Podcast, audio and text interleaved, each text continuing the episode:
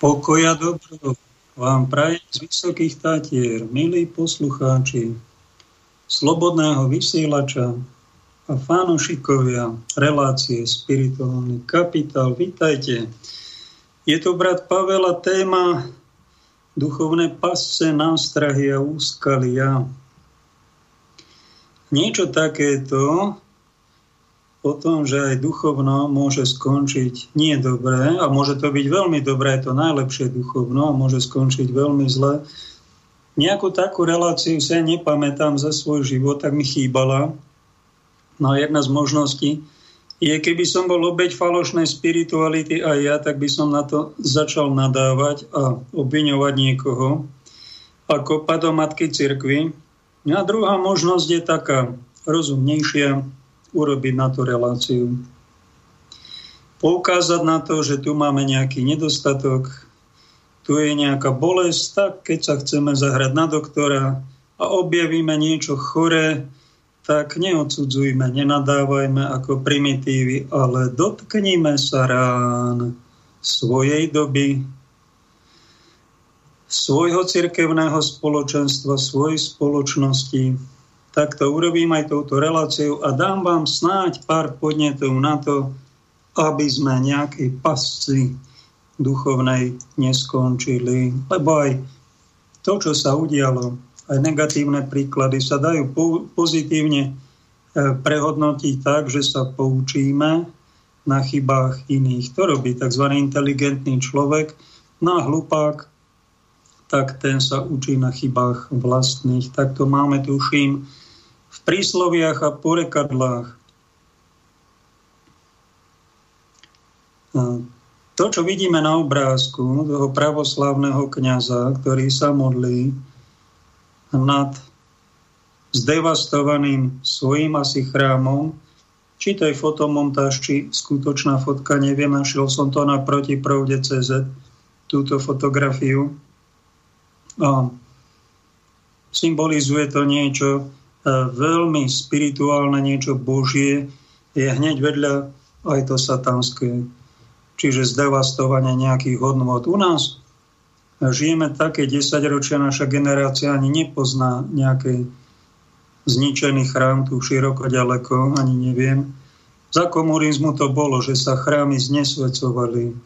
Ale ak by sme si troška ďalej videli od nosa, a čítali aj, čo sa deje vo svete, tak zistili by ste, že dosť veľa kresťanov je prenasledovaných za vieru a niektorí majú v tých kostoloch aj atentáty, niekde aj vojna, že tie chrámy sa zdevastujú. A je to také niečo hrozné. Niekedy to nejaký kňaz prežije a čo mu zostane len zaplakať nad tým a modliť sa, odprosovať Boha to, je, to sú tie vonkajšie útoky na cirkev, na Božie dielo. Nie sú tie najhoršie. Horšie je, keď sa zdevastujú tie chrámy naše vnútorné a vnútorné hodnoty. U nás by takúto fotku alebo takúto fotomontáž mohli urobiť nejakého kniaza a zdevastovaný právny poriadok. Zdevastovaná morálka, zdevastovaný zdravý rozum. Toto my riešime tu na Slovensku. Navonok všetko prosperuje, demokratická krajina, vyspelá Európa, všetko akože máme, napriek tej pandémii prežili sme. My sme pokorný národ, my sme poslušní občania.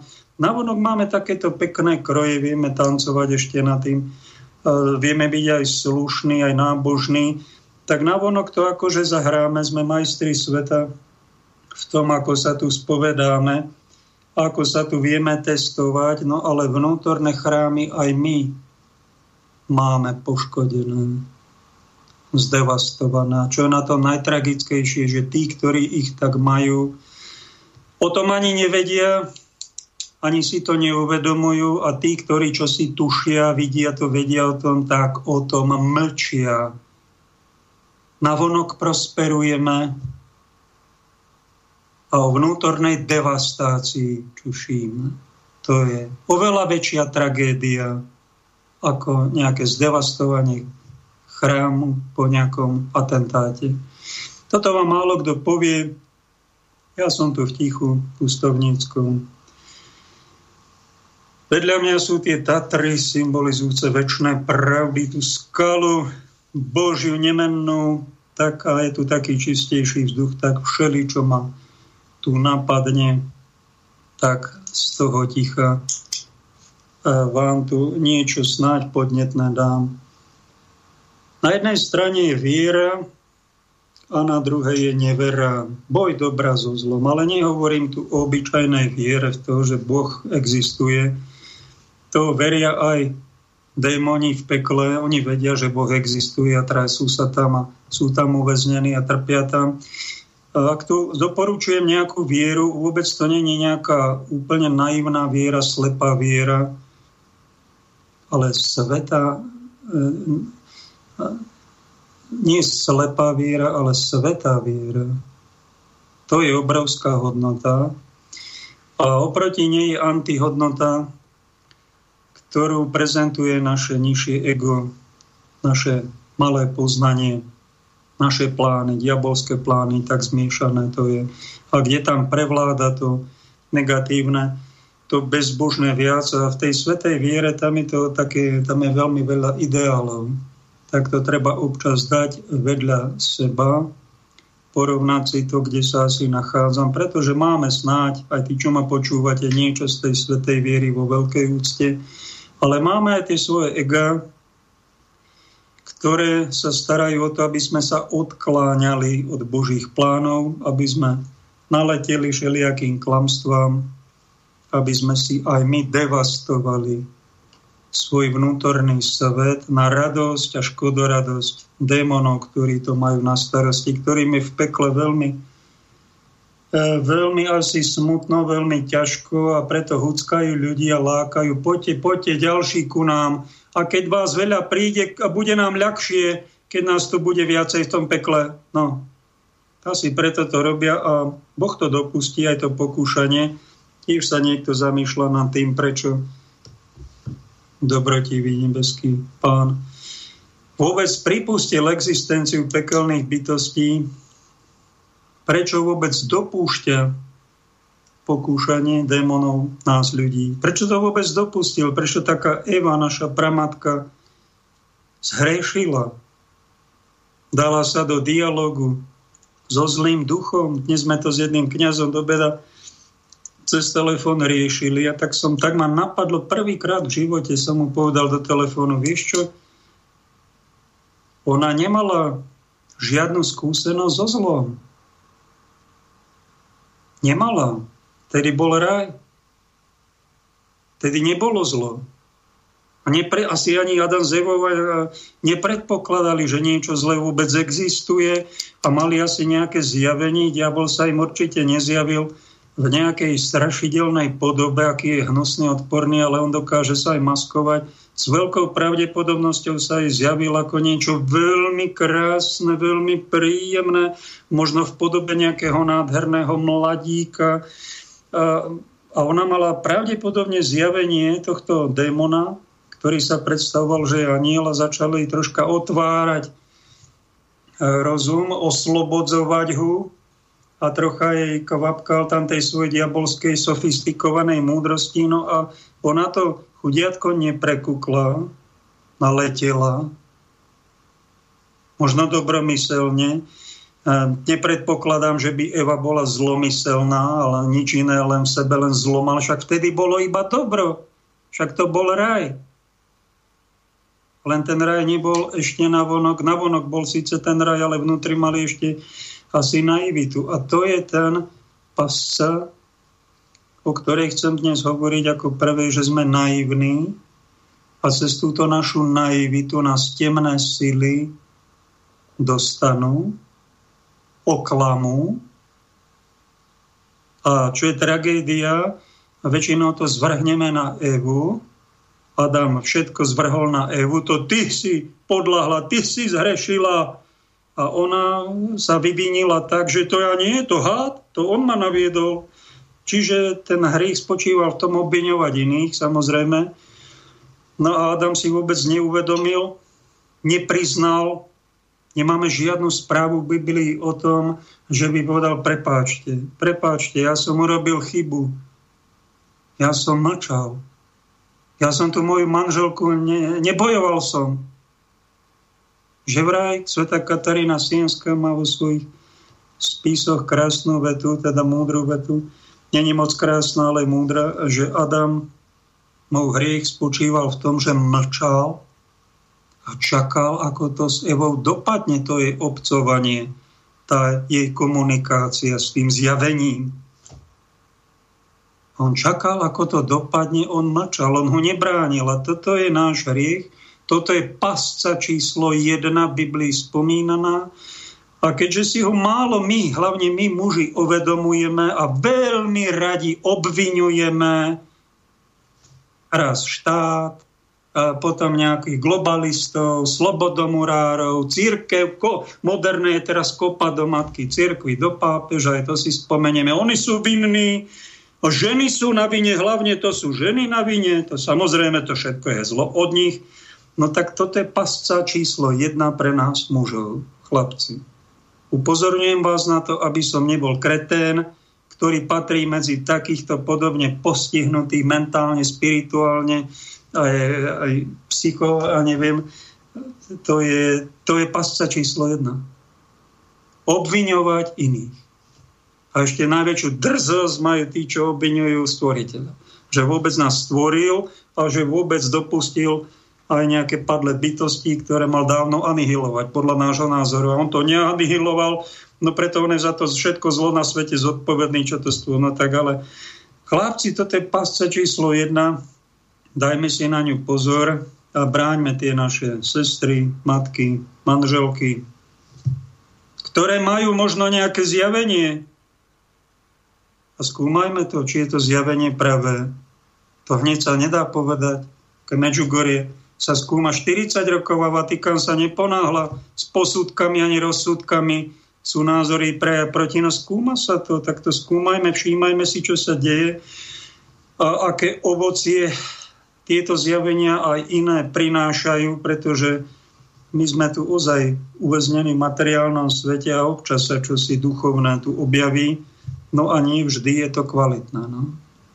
Môže to byť aj z temných svetov, môže to byť aj od padlých anielov a keď my naletíme nejakým klamstvám, no tak nebudeme požehnaní, budeme z toho e, rozčarovaní a prinesie nám to ďalšie zauzlenie a prekliatia. Nepríde požehnanie.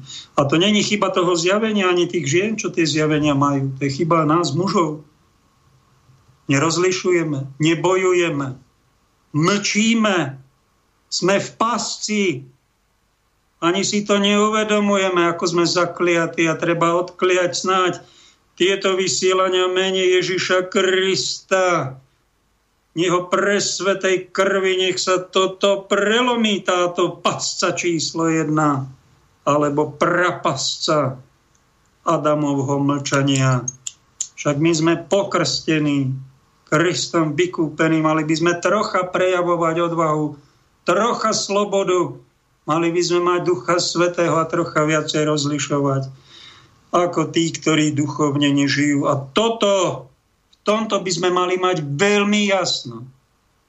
Mali by sme si to uvedomovať, keďže si to, myslím, že to veriaci vedia, majú to tam kde si hlboko v mozgu poskovávané, treba to pekne vybrať, uctiť si to ako starožitnosť a pekne sa na tejto starožitnosti, ktorá je v Biblii spomínaná ako rajský pád, poučiť, pretože sa to opakuje v dejinách, v každom režime, v každej generácii, aj tej našej.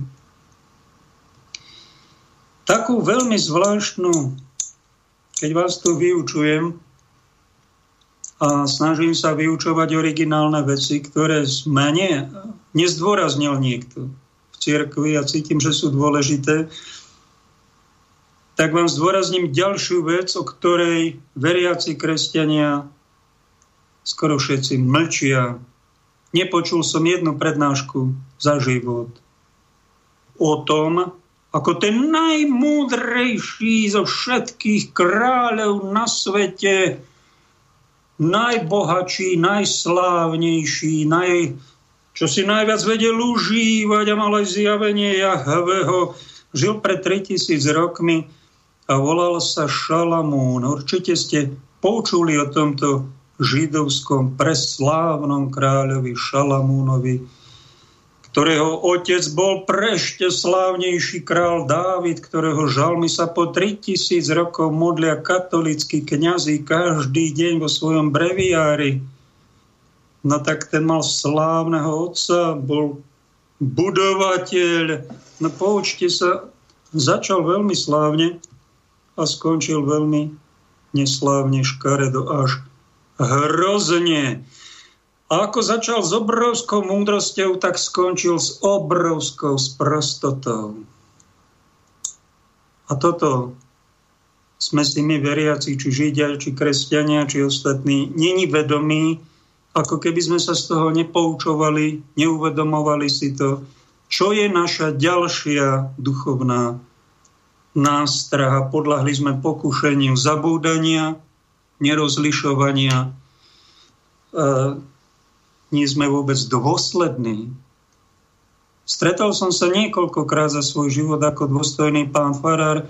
Dal nejaký citát kráľa Šalamúna, Hovoril o ňom pri posviacke chrámu, ako chrám e, Šalamún postavil, ako bol múdry, prosil si múdrosť od Boha, tá jeho, tá jeho príhoda, ako dve matky sa sporili o tom, ktoré je dieťa. Jedna ukradla, lebo je zomrelo, tak ukradla ho z druhej mamičke a tvrdila, že to je moje dieťa a jej zomrelo. No a král Šalamún, tak roz, rozpolte ho na poli a dajte každej polovicu. A tá skutočná matka povedala, nie, nechajte ho žiť.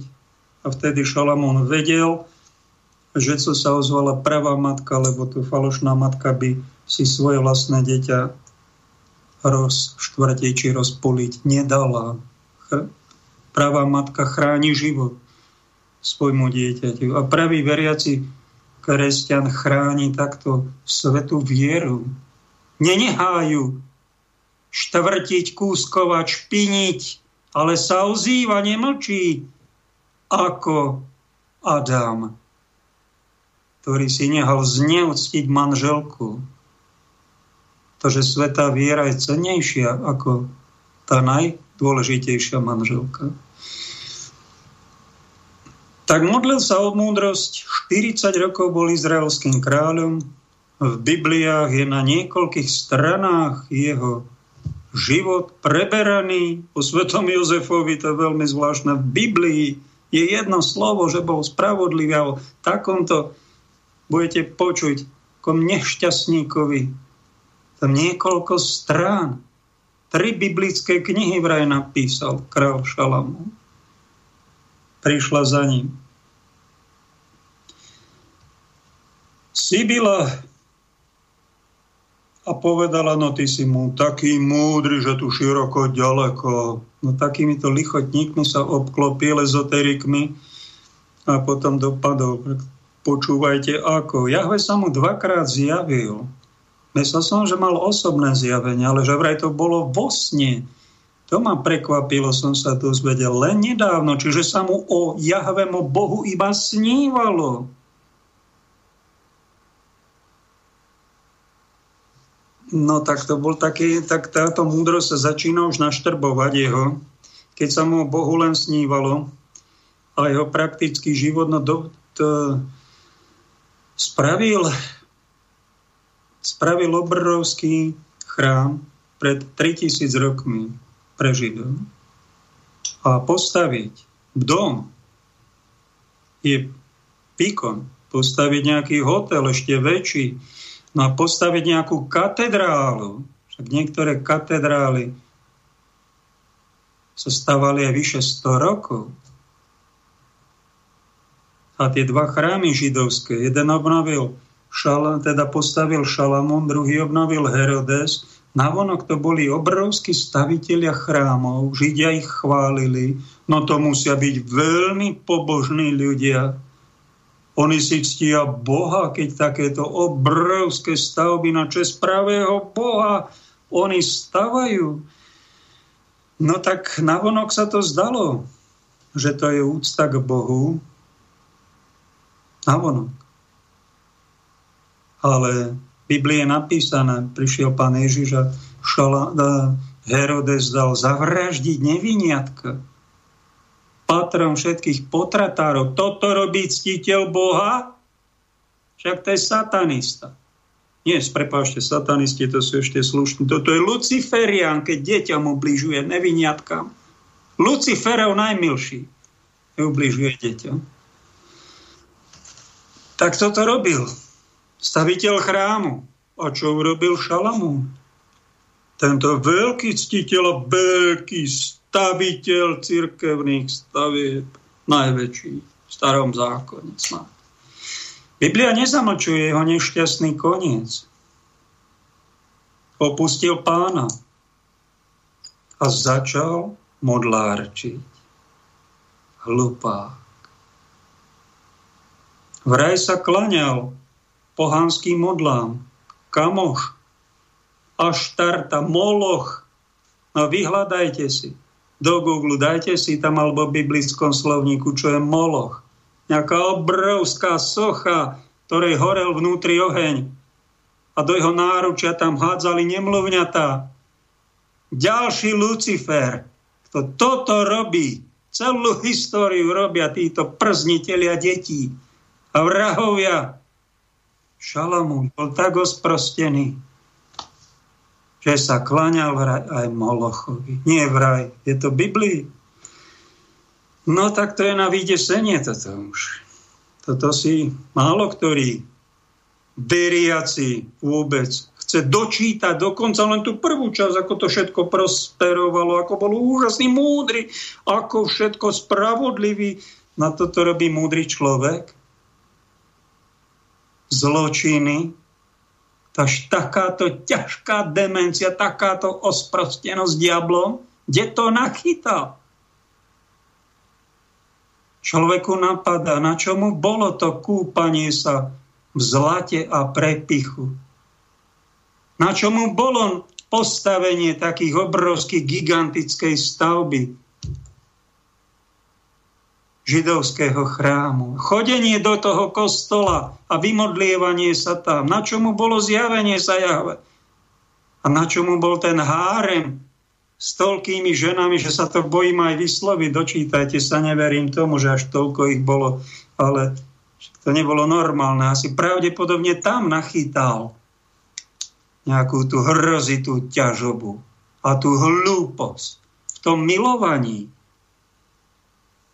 s tými jeho manželkami a konkubínami, koľko ich mal, Páne Bože. Na čomu bolo toľko snaženia sa, pechorenia sa v tom živote a budovaní kolosálnych priestorov, vonkajšieho chrámu a píšenie sa, ako si ja ctím Boha. Pozrite sa všetci a tlieskajte, aký sme všetci úžasní a ten najúžasnejší. A fatálne zbúral ten svoj chrám, charakter a elementárnu vieru, svetú vieru v Boha, ktorou začal a potom nejakou nebadanie pochoval a skončil v pláňaní sa modlám. To sa môže stať aj nám, keď nám uletí podstata všetkého. Keď sa obklopíme nejakými lichotníkmi, nejakými milenkami, nejakými služobeníkmi, ktorí budú len vykonávať naše rozkazy a falošné ženy nám budú lichotiť, aký sme my najúžasnejší, všetko dobré robím, ako sa tu milujeme a pritom smilníme, modlárčime, klameme sa, nenávidíme a čušíme, keď sa deje niečo zlé, zbúrame chrám vnútorný. O čom to vlastne pre Boha bolo? O klamaní sa navzájom, o strašne povrchnom žití života, napadá ma. Prečo ho vôbec Jahve nehal druhú polovicu života žiť a skončiť v takejto hambe celodejnej, pravdepodobne v pekle, a neviem, či je v pekle, ale či si o žiadnom pokání Šalamúna som sa nedočítal, že by za tieto hrôzy robil pokánie. Tom asi aj zomrel. Obklopený nejakými ochlebníkmi. Prvý sa môže stať poslednými, ak sa prestanú modliť úprimne. Ak sa obklopia falošníkmi, nie priateľmi, ale nejakými patolízačmi, aby som nepoužil to hrubé, presné slovo, ktoré sami cítite, ale netreba pritvrdzovať, si tvrdý ten život okolo nás. Ak začneme milovať viac stvorenia ako stvoriteľa, tak začína pasca, z ktorej sa nevyslobodíme. Bude nám beda. Možno preto sa to stalo, aj preto je to zmienka Biblii. Pre povrchných čitateľov tejto Biblie je Šalamón vzorom múdrosti. Pre tých, ktorí to dočítajú až do konca, idú hlbšie, je symbolom toho najväčšieho arcihlupáka v celých dejinách. Možno niečo na úrovni Judáša, či horšie, či menej horšie, neviem. No ale preto o tom hovorím, aby sme z tejto pasce vonkajších úspechov vonkajšieho blahobytu. Naše kostoly prekvitajú, naša vonkajšia církev prekvita je zabezpečená. My máme samé liturgie, chodíme do vonkajších chrámov. Máme, máme, máme, no máme aj vnútri. Nestratili sme to podstatné, pretože to vonkajšie náboženstvo nás nespasí. A ak my budeme mlčať ako Adam, alebo ak budeme modlárčiť a nekajúco skončíme, náboženstvo nám nepomôže. A to vonkajšie zdevastovanie chrámu, to je niečo proti tomu, čo my páchame vnútri so svetou cirkvou, so svetou vierou, s pravdou. A najtragickejšie bude, keď sa niekto tu tvári, že je veriaci človek aj niečo z toho veriaceho aj má, no príde pred Krista a ten mu povie, ja ťa človeče nepoznám ty si páchal nejaké neprávosti. Mlčal si, keď sa to dialo. Tak toto je pasca, na ktorú vás upozorňujem a prosím ťa, duchu Boží, stráž ma, aby som neskončil medzi tými, ktorí ťa vzývajú len menom, a ich srdce je ďaleko od tvojej vôle. Vlastne hovoria o svetej viere a pestujú si nižšie ego, a rozdrapujú ho do obrovských rozmerov a ani si to neuvedomujú, čo páchajú. Dáme si prvú ukážku jedného tiež najmúdrejšieho a najmediálnejšieho kniaza asi v celej galaxii. Tomáš Halík, Česká republika. Pustíme ho. Moji milí, tuto neděli čteme z listu Apoštola Jana. Děti, nemilujme jen slovem, a jazykem, ale činem doopravdy. Podle toho poznáme, že jsme z pravdy a to uklidní před ním naše svědomí, když by nám něco vyčítalo, neboť Bůh ví všechno dokonaleji a lépe než naše svědomí. Milovaní, jestliže nás svědomí neobvinuje, Dodá nám to radostné důvěry v Boha a dostaneme od něho všechno, zač prosíme, protože zachováváme jeho přikázání a konáme, co je mu milé. A to je jeho přikázání, abychom věřili ve jméno jeho syna Ježíše Krista a navzájem se milovali, jak nám to nařídil. Kdo zachovává jeho přikázání, zůstává v Bohu a Bůh v něm. A že v něm zůstává, poznáváme podle ducha, kterého nám dal. Děti nemilujme jen slovem a jazykem, ale činem do opravdy. Eh, Karel Havíček Borovský, antiklerikální rebel a zároveň poctivý křesťan, napsal tuto jadrnou modlitbu. Kéž by nám pán Bůh to vlastenčení z huby do rukou vraziti ráčil. Podobně můžeme říci, kéž by pán Bůh naši víru ze zbožného povídání uvedl do naší životní praxe. K tomu je třeba říci, že naše víra musí být něčím podstatně hlubším, než jenom naše přesvědčení, naše názory, naše vědomí. V dnešním textu najdeme pro tuto hlubinu jméno svědomí, tedy něco, co jde s naším vědomím, jak to vyjadřují mnohé jazyky. S vědomí, gewissen, conscious, consciencia a podobně. Je to výkladový překlad. V řeckém originále Nového zákona je psáno srdce, ale překladatel zřejmě nechtěl, abychom si pod tím představovali pouze nějaké sídlo emocí. Opravdová víra spočívá v činech, které vycházejí z našeho svědomí. Primát svědomí v lidském jednání je často zapomínaný úhelný kámen křesťanské morálky. Rozkazy, příkazy a zákazy jakékoliv lidské autority nesmějí mít pro nás větší závaznost než naše svědomí. Nesmíme dělat nic proti svému svědomí. K tomu je ovšem třeba dodat, že si nesmíme plést svědomí se své volí. Aby naše svědomí smělo být nejvyšším velitelem našeho života, musí to být zralé a dospělé svědomí. Nesmí to být svědomí laxní, gumové, které všechno omlouvá a všechno si zdůvodní. Ani neurotické, úzkostlivé svědomí, které člověka jenom týrá. Kultivace svědomí by měla být stěžejným úkolem každé náboženské výchovy a vzdělání. Zvláště dnes, v době, kdy mnohé věci prostě nemůžeme delegovat na světské ani církevní představitele, protože ne všichni nositelé autority ani ve státě, ani v církvi mají automaticky dostatečnou kompetenci ve všech složitých otázkách dnešní doby. A mnohokrát jsme byli svědky selhání či zneužití moci a autority i ve státě, i v církvi.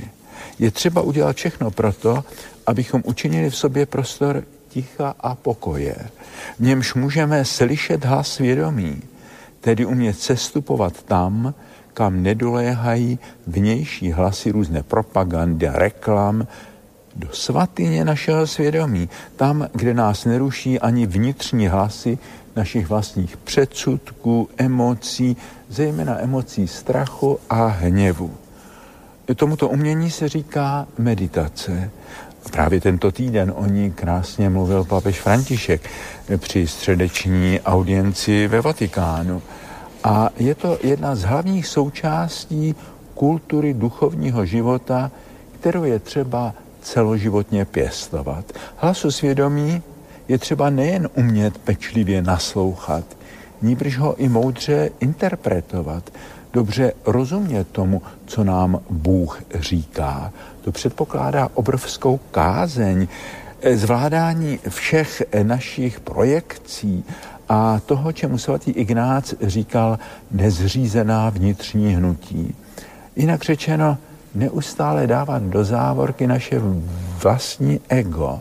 Lidé, kterým jsou svěřeny zvláště důležité úkoly, potřebují mít dosti silné ego. Nemohou to být rozbředlí slaboši se slabým egem, ale aby dokázali vést a orientovat, zodpovědně doprovázet a vychovávat i druhé, někdy vlastní děti, jindy širokou veřejnost, musí umět ovládat sami sebe pak nebudou druhými manipulovat, nýbrž učit i je řídit se svědomím, probouzet tu ohromnou morální sílu, kterou Bůh vložil do lidského nitra. Jenomže mnoho lidí o ní nemá ani tušení, nebo ji ochotně prodávají pod hlubokou cenou, jako Ezau prodal svá práva za talíř čočky.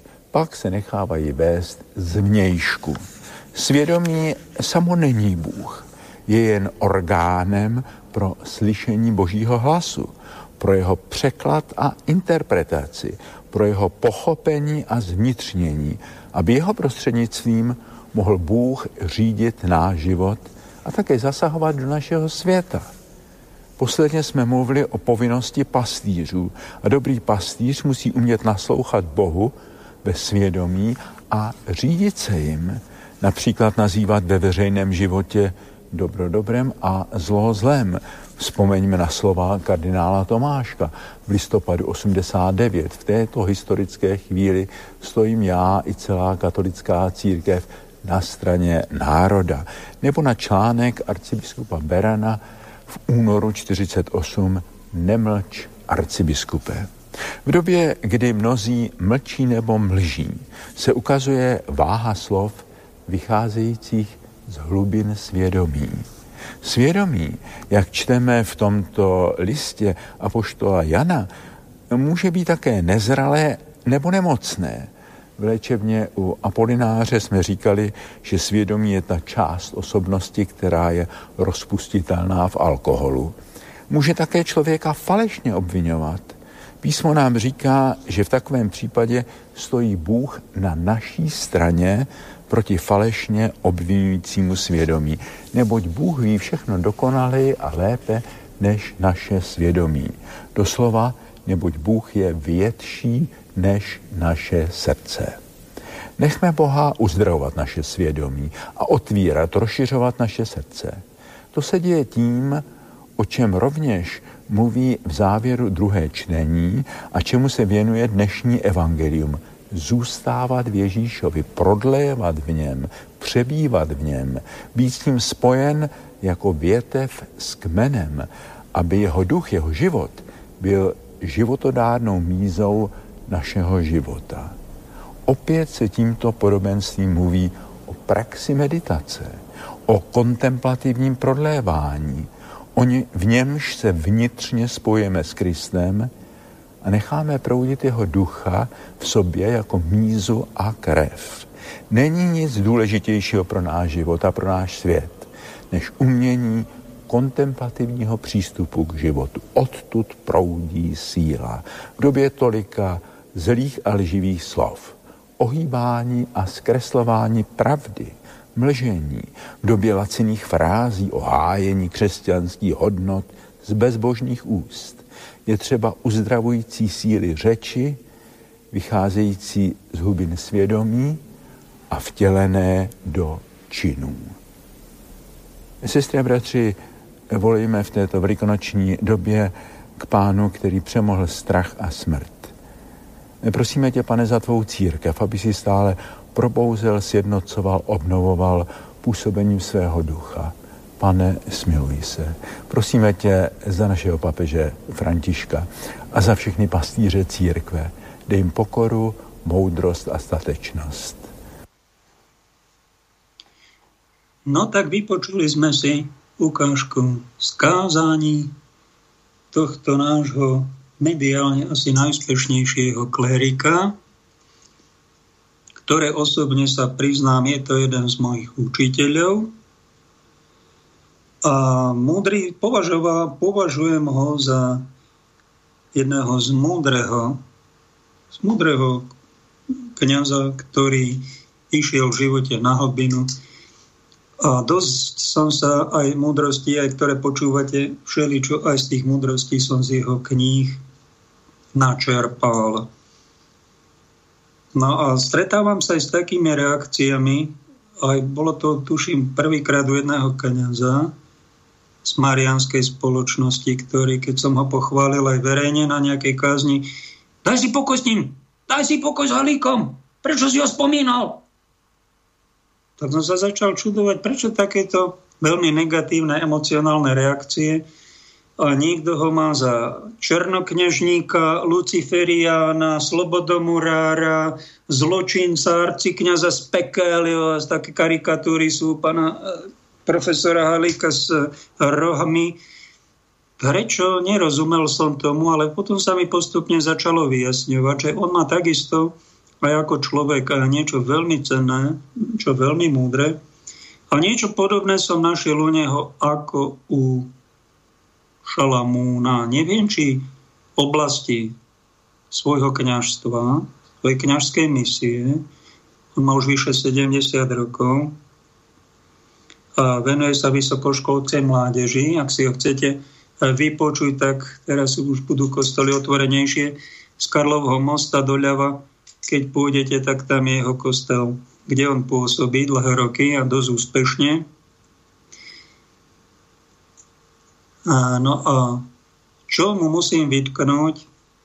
Dostal napríklad Templetonovú cenu za literatúru. To je niečo ako Nobelovka. Vo vede, tak keď dostane niekto Templetonovú cenu a obrovské celosvetové ocenenie a s tým ide aj nejaký milión eur alebo miliard libier alebo niečoho takého, čo je dosť veľký obnos peňazí, tak som mu napísal, pán profesor, obdivujem vás, ďakujem vám. A ja som teraz medzi kňazmi, ktorí sú takí aj trocha prenasledovaní a chcel by som niečo o Vysokých Tatrách urobiť pre nich nejaké také centrum, kde by hlavu sklonili, alebo keď nie kňazi, lebo tých je ťažko dať dokopy, oni každý chcú žiť individuálne, to som zistil, nebudem to na silu robiť s nimi. No tak ale prenasledovaných, e, vyhodených z roboty, z manželstva, e, niekde možno aj z cirkvy, je, je ich viacej, takže by som im nejaké miesto dal, kde by mohli hlavu skloniť a dáme tam aj knižnicu s vašimi knihami. Nechcel by ste z tých toho milióna eur niečím prispieť na takýto projekt? Tak mi odepsal, bohužel. Ja bohužel. Tak vy si to nechcete ani vypočuť, len bohužel mi poviete, to je dosť trapné. To znamená, že vy nechcete túto myšlienku podporiť, tak to mi tak začalo svítať, že toto není dokončené kniažstvo. To je, toto už je v jeho veľmi negatívny tieň v povahe a tak toho aj verejne napomínam. Napomenul som ho, tuším, aj listom, e, že toto, pán profesor, za toto pochválený nebudete. A robíte to pravdepodobne preto, lebo celý život ste sa naučil tak e, byť taký diplomat, e, že ste vy na strane tých úspešných, tých bohatých, tých svetovládcov. Vy viete osloviť, viete, máte talenty, ste intelektuál, sú vás plné noviny, vydávate knihy, ste pozvaní na tam na univerzitu, hen tam ste vítaní, tam tituly máte, tam ocenenie máte, ale to je také vonkajšie budovanie si slávy a kariéry, keď sa vy nezastanete kolegov, trpiacich kňazov, kresťanov a ste na strane tých, ktorí ich prenasledujú a nepoviete nič negatívne, napríklad na moci pánov tohto sveta a na Spojené štáty, nocnosť číslo 1, zacitujem vám len jedného predstaviteľa tej tajnej svetovlády, ktorý toto povedal. To vy nikdy nepoviete za celý život. A to je vaša tragédia. Niečo šalamúnske už. Naším konečným cieľom je jediná svetová vláda. Budeme robiť strašné veci. Vojny, hlad a epidémie po celom svete. Po prvej príde druhá, potom tretia, štvrtá, piatá, až kým nás sami nepoprosíte o vakcíny. Nakoniec aj čipy, len aby sa to už všetko skončilo. Koniec citátu. Zbigniew Břežinský, politológ, sivá eminencia americkej politiky, rok 2009. Pán profesor, čítali ste? Predpokladám, že ste čítali takýto a veľmi podobné citáty moci pánov sveta. Vy ste s takouto partiou za dobre? Vy ich nikdy nebudete kritizovať a budete kaplánom OSN? Dajte na to pozor, aby ste neskončil ako Šalamón. Z veľkej úcty ku vám, pán profesor, vám to hovorím. Aj všetci tí, ktorí vám nekriticky tlieskajú, aký ste len múdri, ako máte obrovskú kariéru, aký ste si chrám vybudovali taký tisíckrát väčší ako král Šalamón, má rozmery ten váš chrám a ten váš celosvetový dosah No áno, tie knihy sú múdre, sú inteligentné, hlboké, mne mnoho dali, ale prepáčte, staráte sa vy o svoju vlastnú dušu a viete, že predstúpite pred Boží trón. A keď som pozeral jedno vaše video, kde ste hodnotil spoločenskú situáciu, to, že ste vy protirusky, to všetci vieme a dlhodobo ste v tom konzistentní, a toto vám nevyčítam, lebo sú na strane jedni sú na strane Ameriky, druhí sú na strane Ruska. Máme nejaké tie sympatie, väčšie, menšie. Dobré, že, že katolícky kňazi slúžia aj v jednom vojsku, aj v druhom vojsku. Bodaj by tých ľudí a vojakov a občanov chránili a vojakov vychovávali, aby boli džentlmeni na obidvoch stranách. Tak a pán si to takto riadi, to vám nenanúcem, aby ste všetci boli protiamerickí a proruskí. To by nebolo správne, lebo to by bol extrémizmus tiež pasca ale či, raz povedal, bola vojna v Sýrii, ktorá začala v 2011 roku. Bola tuším o nejakú ropu alebo nejaký plyn a vrhli sa tam americké vojska platené Európskou úniou, ale nebolo to tak priamo, to sa v mainstreame nedozviete, pani biskupy. Keď vy odporúčate čítať a počúvať len mainstream, tam sa nedozviete pravdu mnohokrát. Ani o vojne v Iraku, ani o vojne v Sýrii. To sme sa dozvedali z alternatívnych médií, čo sa tam vlastne dialo. Pretože oficiálna verzia bola taká, že USA s Európskou úniou bojujú e, proti islamskému štátu, fiktívne tam zhadzovali bomby, ale pravda bola taká, že zhadzovali tam muníciu, vyzbrojovali islamský štát a ten islamský štát drancoval sírčanov z 22 miliónového obyvateľstva asi tretina, to znamená 7 miliónov ľudí bolo vyštvatých z domov. Kresťanom boli podrezávané krky. Bola tam surová vojna. Pred desiatimi rokmi začala, neviem, či to už skončilo, ako sa to tam... Ale Bašara Asada, prezidenta legálne zvoleného, ktorý je umiernený, že vraj Mohamed Ampan, doktor, tak tomu mali v pláne podrezať krk. Mali ho zosadiť ako Kadáfiho, ako ďalších diktátorov. To bolo v pláne a on v sebaobrane chcel brániť seba aj svoj ľud sírsky, čo tam ešte zostal aj krajinu, požiadal Rusko a Putina, prosím vás, poďte nám pomôcť, lebo my tu zahynieme. A Putin tam vyslal nejaké vojska, rakety a začali bombardovať ten islamský štát a zastavili tie hrôzy vojnové a vraždy. A vy ste sa vyjadril v médiách bez pokánia, že čo tam tí Rusi robia v Sýrii, chaos. Vy, tak múdry človek, tak inteligentný, tak vnútorný, ktorý píšete o mystických knihách. Vy ste pochválil agresorov sveta. Vy ste na ich strane. A toho, kto bráni toho legálneho prezidenta, ktorý Rusi tam totiž nerobili chaos, oni boli oficiálne pozvaní.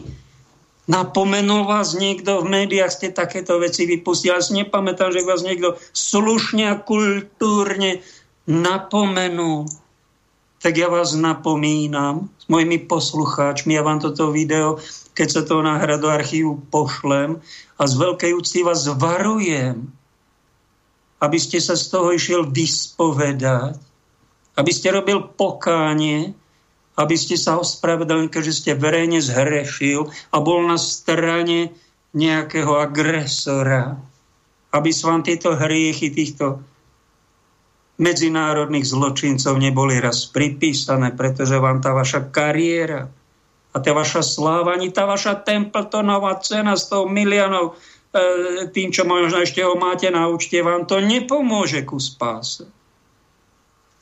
Ste v pasci naivity. A to sa stalo Šalamúnovi, tak múdremu kráľovi. To sa stalo aj vám, to sa stalo aj mne, že som naivný, priznávam sa bez mučenia. Keď som v začiatku týchto vysielaní pred 7 rokmi boli prezidentské voľby, naletel ako malý jojo. Som robil v nemocnici, chodil som aj na detskú onkológiu a tam mal pán prezident Kiska e, takú dobrú povesť, že on má nejakú nadáciu, on podporuje tie choré deti na onkológiu, on rozdáva charitu, má vybudovaný systém charitný a rozdáva prídely a on sa zriekne svojho platu prezidentského pre chudobnejších. No ja som bol tak dojatý, že to bude najlepší prezident na svete, tak som to aj v týchto reláciách začiatku, neviem, ktoré povedal, Norbert sa vydesil, ja som vtedy nevedel prečo, no a už som potom pochopil, tak sa za to verejne ospravedlňujem, aký som bol naivný. Pretože ten pán prezident, keď bol v úrade, tak mi zle prišlo. Ten, to, to pochovával suverenitu Slovenska, on bol ako keby nejaký mopslik americkej ambasády. A bolo to hamba, prepáčením, čo urobila na tie charitné veci. Dobre sme aj zabudli, eh, že toto to je jeden z, naj, z najslabších prezidentov našich dejinách. A to som ho pochválil. A to je naša hlúposť, naša naivita, to je pasca. To je pasca a priznať si svoju chybu patrí k pokore. Pretože sa priznávam k tomu, že som naivný človek. Uverím, nejakému peknému zdaniu, nejakému zjaveniu, nejakým pekným sľubom. No uveril som aj ja pri svojej inteligencii, som hlupák. Tak sa za to trocha ambím a sa za to ospravedlňujem a varujem aj ostatní, dajte si na to pozor, lebo toto je naša výbava, že nie sme bohovia. My sme iba ľudia. A my robíme chyby. A pasca, o ktorej tu chcem hovoriť, je, že z veriaceho človeka sa totálny hlupák stane ten, kto sa pridá na nejakú stranu nejakého vojnového zločinca, sympatizuje s ním. On nekáže, aby sa zabíjalo, však to normálny človek nerobí. Ale my len sympatizujeme, sme na strane, na barikáde niekoho, kto robí zlo. A ak by sme boli teda slušní ľudia, tak by sme boli skôr neutrálni a keby, keby sme boli trocha kresťania, tak ak sme teda boli s niekým bojovali zistíme, že sa tam už dejú nejaké neprávosti, tak opustíme ten boj. A varujeme ostatných bratov, bojovníkov. Dajte na to pozor, tuto sa strieľa už do nevinných ľudí. Tuto sa robí nejaká veľmi špinavá politika, nepokračujme tu ďalej. Pretože to je moja kresťanská povinnosť, ospravedlniť sa. Ja som naletel. Nevedel som, nevedel som odhadnúť situáciu. A najstrašnejšia, alebo jedna z najstrašnejších pascí a nástrach nášho života je, že niečo takéto vyvediem, na nejakú stranu sa pridám, raz sa tlieska na slavu komunistom, teraz sa tlieska na slavu kapitalistom. A keď my zistíme, eh, že sme urobili chybu, tak mlčíme sme zadubení, čušíme. Nie je to, nie toho, že by sme sa priznali, to, to by strašné, to by strašne sme si ublížili. Však, keby sme si priznali verejne chybu, no tak ale keď v nejakom intimnom živote robíme chyby, tak to patrí do intimného života. Tak to sa nemusíš ospravedlňovať, to je tvoja vec a Boha vec. Tak sa ospravedlň aspoň tomu, komu si v tom intimite ublížil, ak sa to stane. Ale keď už sa stane nejaká verejná vec, to je už iné kafe, to je už iná liga, to je iné fórum. Tak mám aj povinnosť ako kresťan. Keby som mal štípôčku pokory a nebol by som v pasce diablovej, že ja som ten najdokonalejší, ja som ten najkrajší, ja som ten najmúdrejší a všetci sa na mňa kúknete a adorujte moju povesť, lebo nikde nejakú lepšiu povesť na svete nemáte ako tá moja. No to je primitívne a sprosté nízke ego. To nemá nič spoločné s nejakou svetou vierou ani zdravým rozumom. To je sprosté ego. S tým sa ja musím rozlúčiť a rozlúčim sa s ním. Keď som teda inteligent a elegant, tak, tak inteligentne, no tak zhrešil som vo vysielaní. Milí poslucháči, prepáčte, priznávam svoju chybu a, a mrzí ma to, dajte si na to pozor, lebo ja som naletel. Aj vy naletíte nejakým podomovým predajcom, vy naletíte nejakej kampani v rádiu, v televízii e, očkovacej a potom, keď vám tá vakcína ublíži, nikto vám nepovedal vedľajšie účinky, no tak to je tá naivita. A to podliehame tomu všetci. Duch sveta má svoj program. Má svoj program a ten program je neraz taký, že nás klame.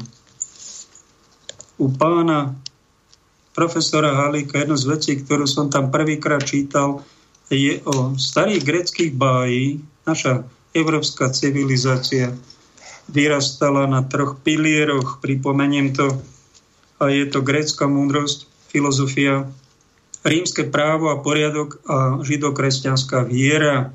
To sú tri piliere Európskej únie. Kto vám hovorí o nejakých iných pilierov, tak ten krivý dejiny a je tiež jeden z hlupákov. Tak starých greckých bájov, tam je, je to tak, ako také mýtusy, legendy, ale je tam nejaká múdrosť medzi riadkami, tak je tam o nejakej skyle a charybde. To boli dve obludy, pred ktorou kniha alebo tieto mýty varujú.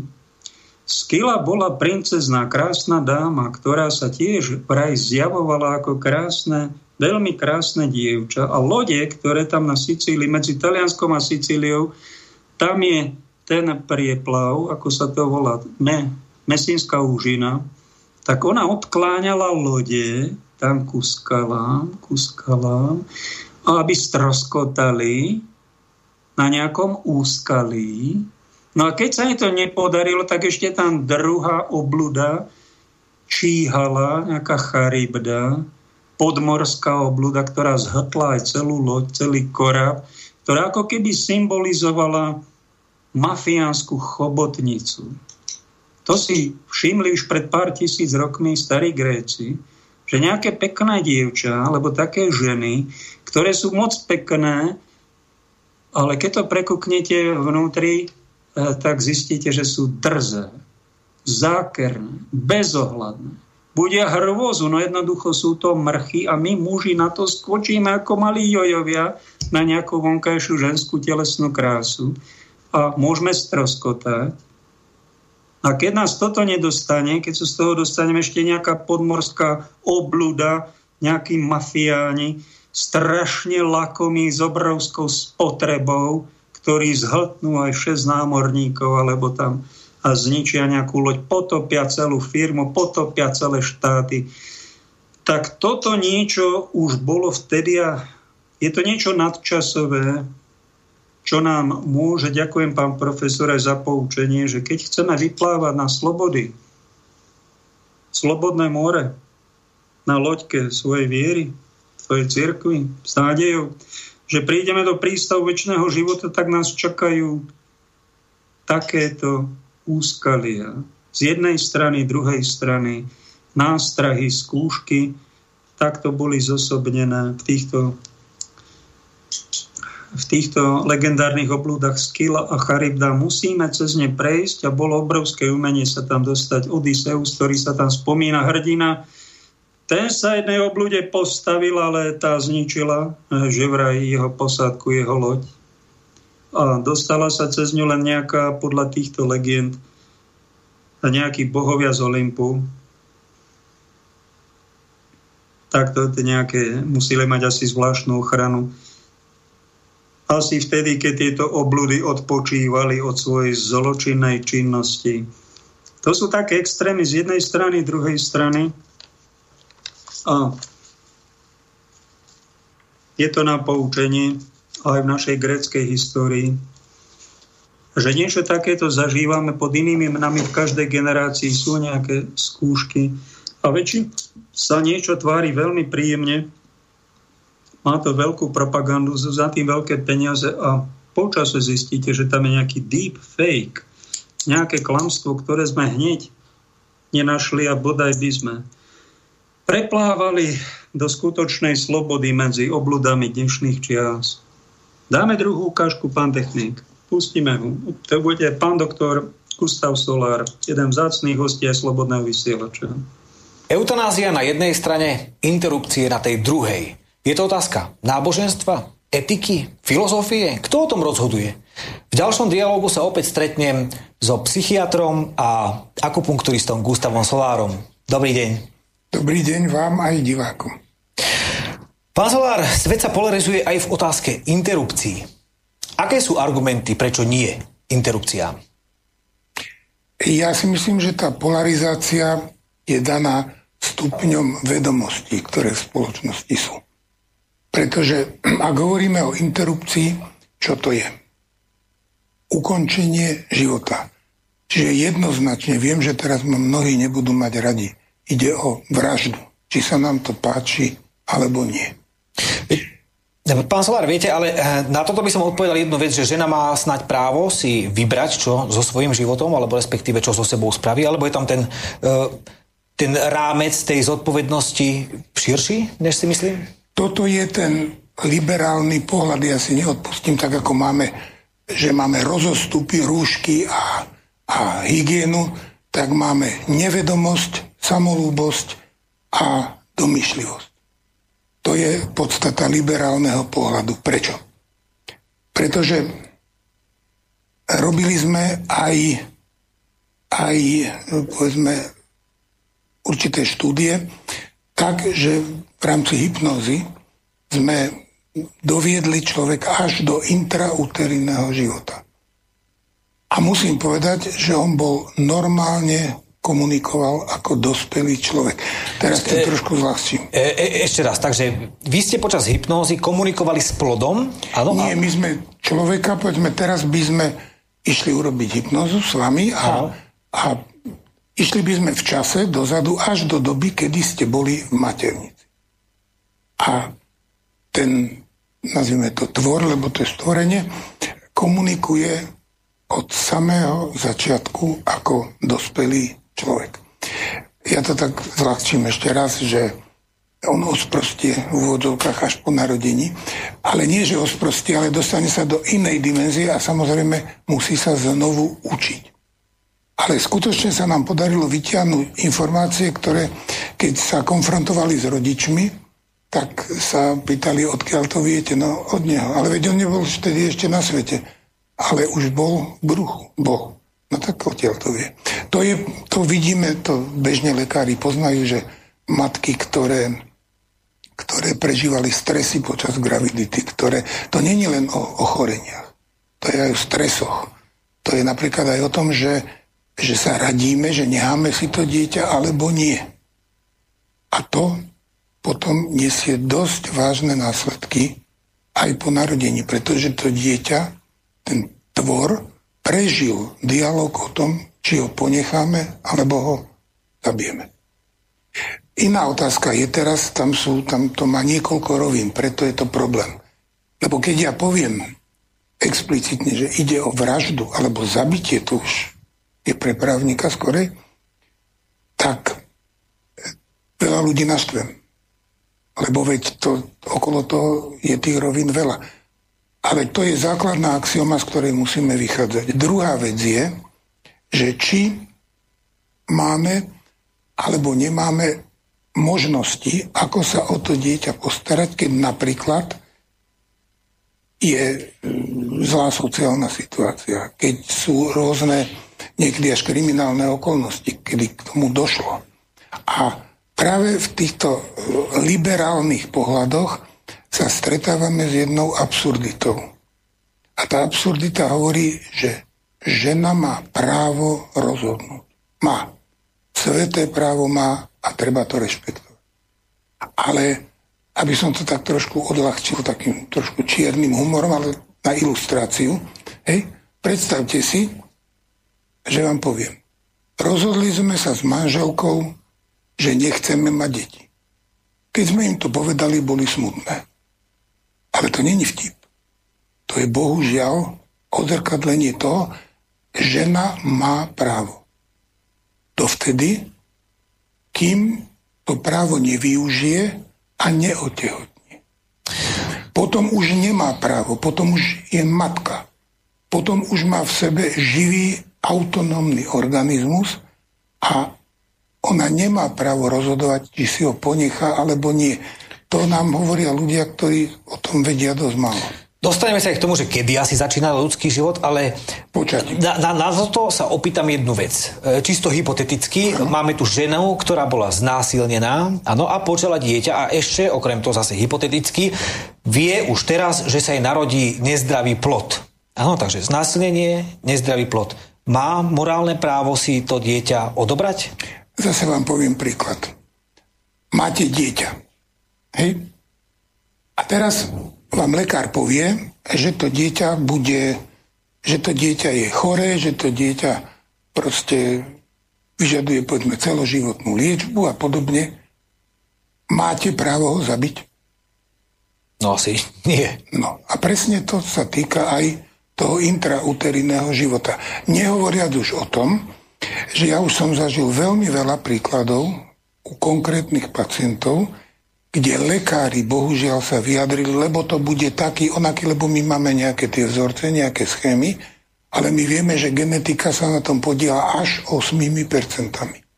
To znamená, že to bude určite zlé, to bude choré dieťa, dokonca tú ženu operovali, bolo je treba vybrať žlčník a ona trvala na tom a našla našťastie lekára, ktorý odmietol to dieťa dať preč.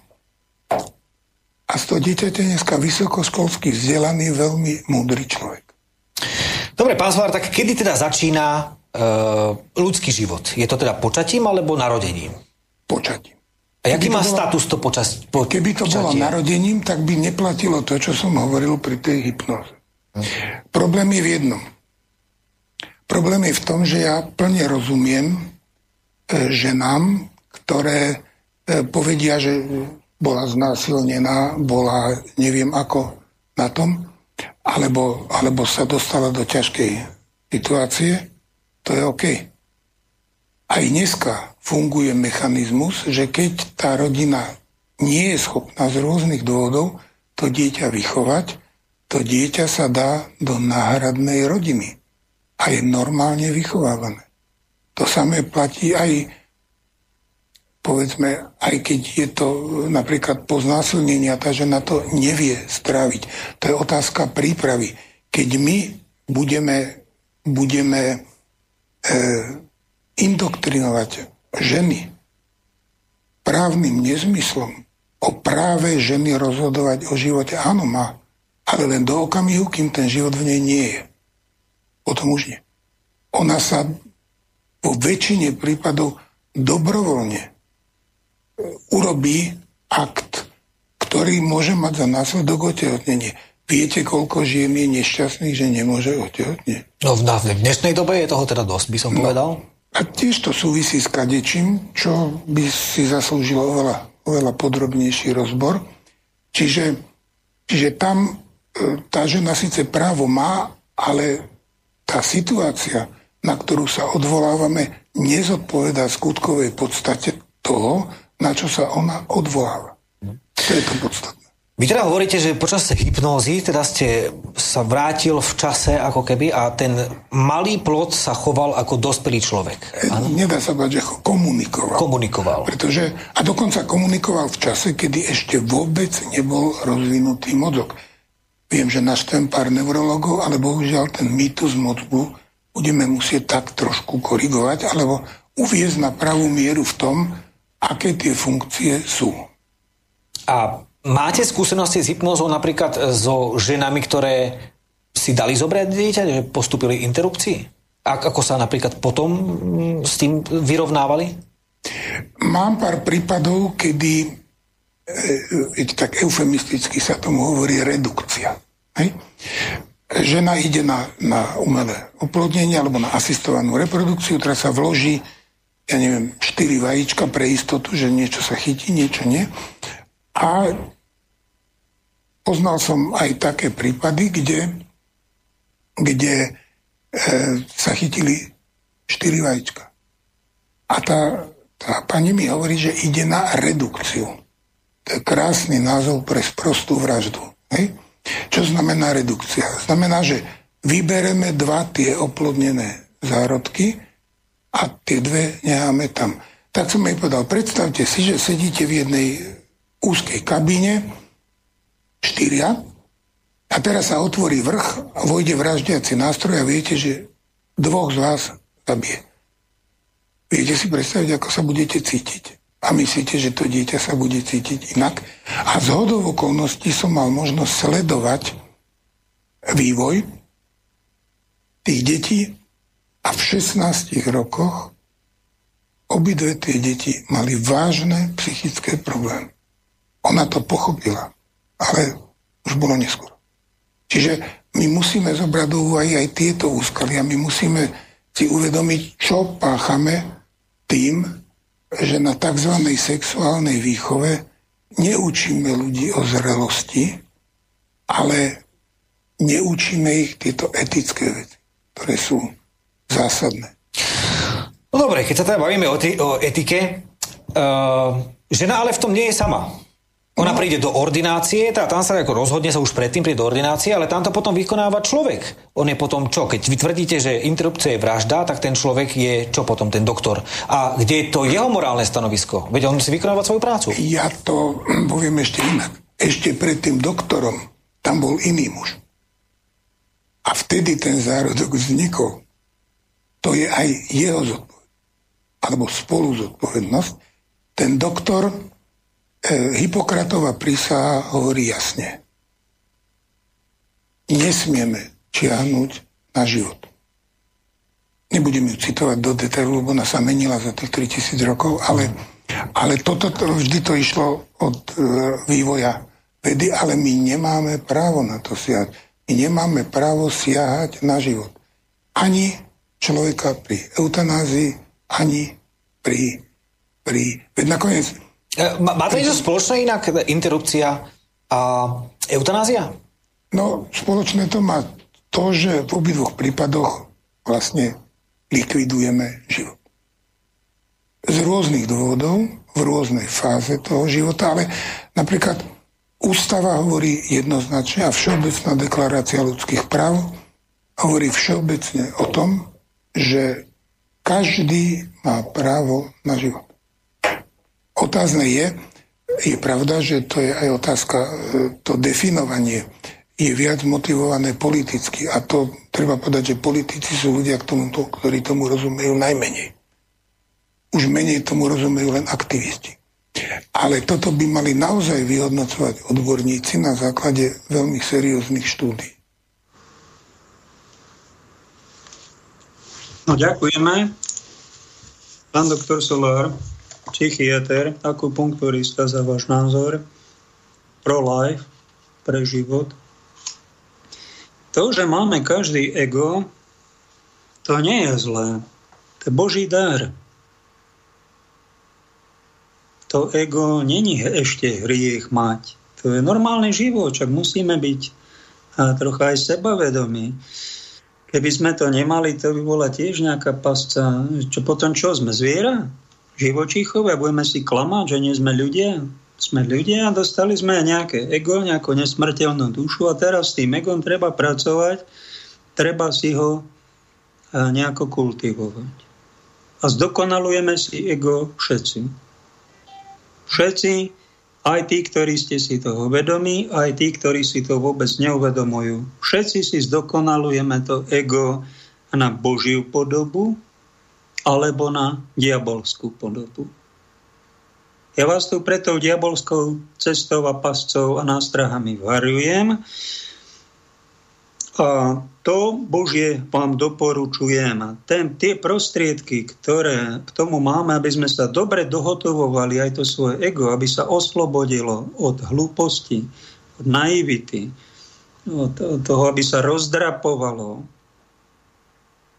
tak eh, tomu nám pomáhajú prostriedky svetej viery, ktorú som našiel u kresťanov, kresťanskej viery. To doporučujem a nič lepšie som nenašiel, tak to vám snažím sa doporučovať. A keď toto niekto neberie vážne, tak sa dostáva do cesty zdokonalovania svojho ega k nižšej podobe a čím bude to ego nižšie, primitívnejšie, a hlúpejšie, tým viacej sa bude rozdrapovať, tým sa bude rozmaznávať najprv taká fáza dlhá, potom sa bude rozdrapovať a bude ničiť ostatných, až sa zobudí v pekle ako jeden z démonov. To vám musím otvorene povedať. Kto nepestuje správnym spôsobom to svoje ego, nevedie ho tým božím smerom, ale týmto diabolským, a konzumuje jednu lož za druhou, no tak, tak toho to premieňa sa na jedného z diablov. A môže byť s nami v ľudskom tele. Ešte nie sme na konci. Ešte nikoho nesúďme.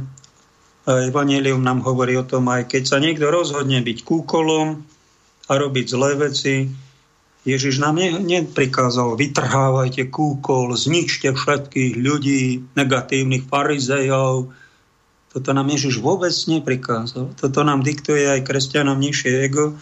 Keď si na to nedáme pozor, nie sme v dobrom spoločenstve, tak budeme takéto primitívnosti robiť. Ja vás na to upozorňujem. A takéhoto extrémnej podoby a fanatizmu kresťanského musíme si dať aj my pozor, aby sme takto neskončili. To sa stáva napríklad niekomu, kto pije, pije prvú ligu, popíja, robí si dobre, on nechce zle robiť. On robí dobre, si robí. Tak sprevracia jeden pohárik za druhým, no a potom zistí, že sa opíja, má dlžoby, dlhové pasce, o tých vám povie niečo Kristýna Ulmanová, ja som není na to odborník. Dozvedel som sa len nedávno, že e, kedy si bol bankrot inštitút a niekto mu odpustili bankrote 9 miliónov eur, bol dlžný a sa mu to nejakým bankrotom odpustilo, to bol jeden extrém. No a teraz je taký druhý extrém, niekto podpíše bankrot, to som sa na jej facebookovom profile dozvedel, tak musí si všetky dlhy vraj platiť. Z extrému do extrému. Toto sú choré mozgy, čo to takto nastavili a nastavujú. Tak keď niekto zbankrotuje, tak mu pomôžte, nie ho dlhovej pasce necháte nech sa zasamovraždí. Toto v kresťanskej krajine? Za mlčania všetkých morálnych autorít? Katastrofa, čo my robíme sami so sebou, s občanmi. A viete, prečo to robíme na druhých? Pretože to páchame sami na sebe, pre tých zdevastované chrámy máme, morálku. Nemáme, nie sme ľudia. My diablom poškodení. A potom poškodzujeme druhých. Tak ako ten, čo pil prvú ligu, a zistil, že sa dostal z toho popíjania do pekla pozemského, alkoholizmu. Do pekla závislosti. To není sranda sa z toho vymotať. Tisícky Slovákov tým trpia. Zalievajú svoje smutky. Pán profesor Halík pekne povedal, že to je jediný orgán, ktorý sa dá rozpustiť v alkohole. No ale to je falošná cesta. To je od diabla takáto rada, vypisy. A svedomie ťa nebude boli. No a potom sa dostal do druhého extrému, najprv pil prvú ligu, nastal sa z neho zúrivý abstinent, ani kvapka. Vstúpil do nejakej cirkvy, no tam všetkých pozbudzoval, ako sa opíjal. A teraz ani kvapku, všetci sa pozrite na mňa, na moje ego, pretože ja som ten skutočný kresťan, ja už vôbec nepijem, ja ani kvapku, ja sa držím No a ty si ale, ty robíš seba oslavu. Teraz všetci sa máme pozerať na teba, klaňať sa tebe. A ty si absolútne nevšímaš ľudí, ktorí sa neožierali a popíjajú alebo pijú občas nejaký štamprlik na zdravie. Ty si ani nevšimneš, že ty žijú oveľa rozumnejšie a ty ukazuje, že vlastne život kresťana to musí byť extrémizmus. Najprv sa ožierať a potom abstinovať a keby len to, potom exhibovať, na zhromaždeniach ukazovať to svoje ego, predvádzať sa, aby mi tlieskali a moje ja sa predvádzať, však to je, to, to je ďaleko nejakej rozumnej cesty. Toto, kde je mystika v tom?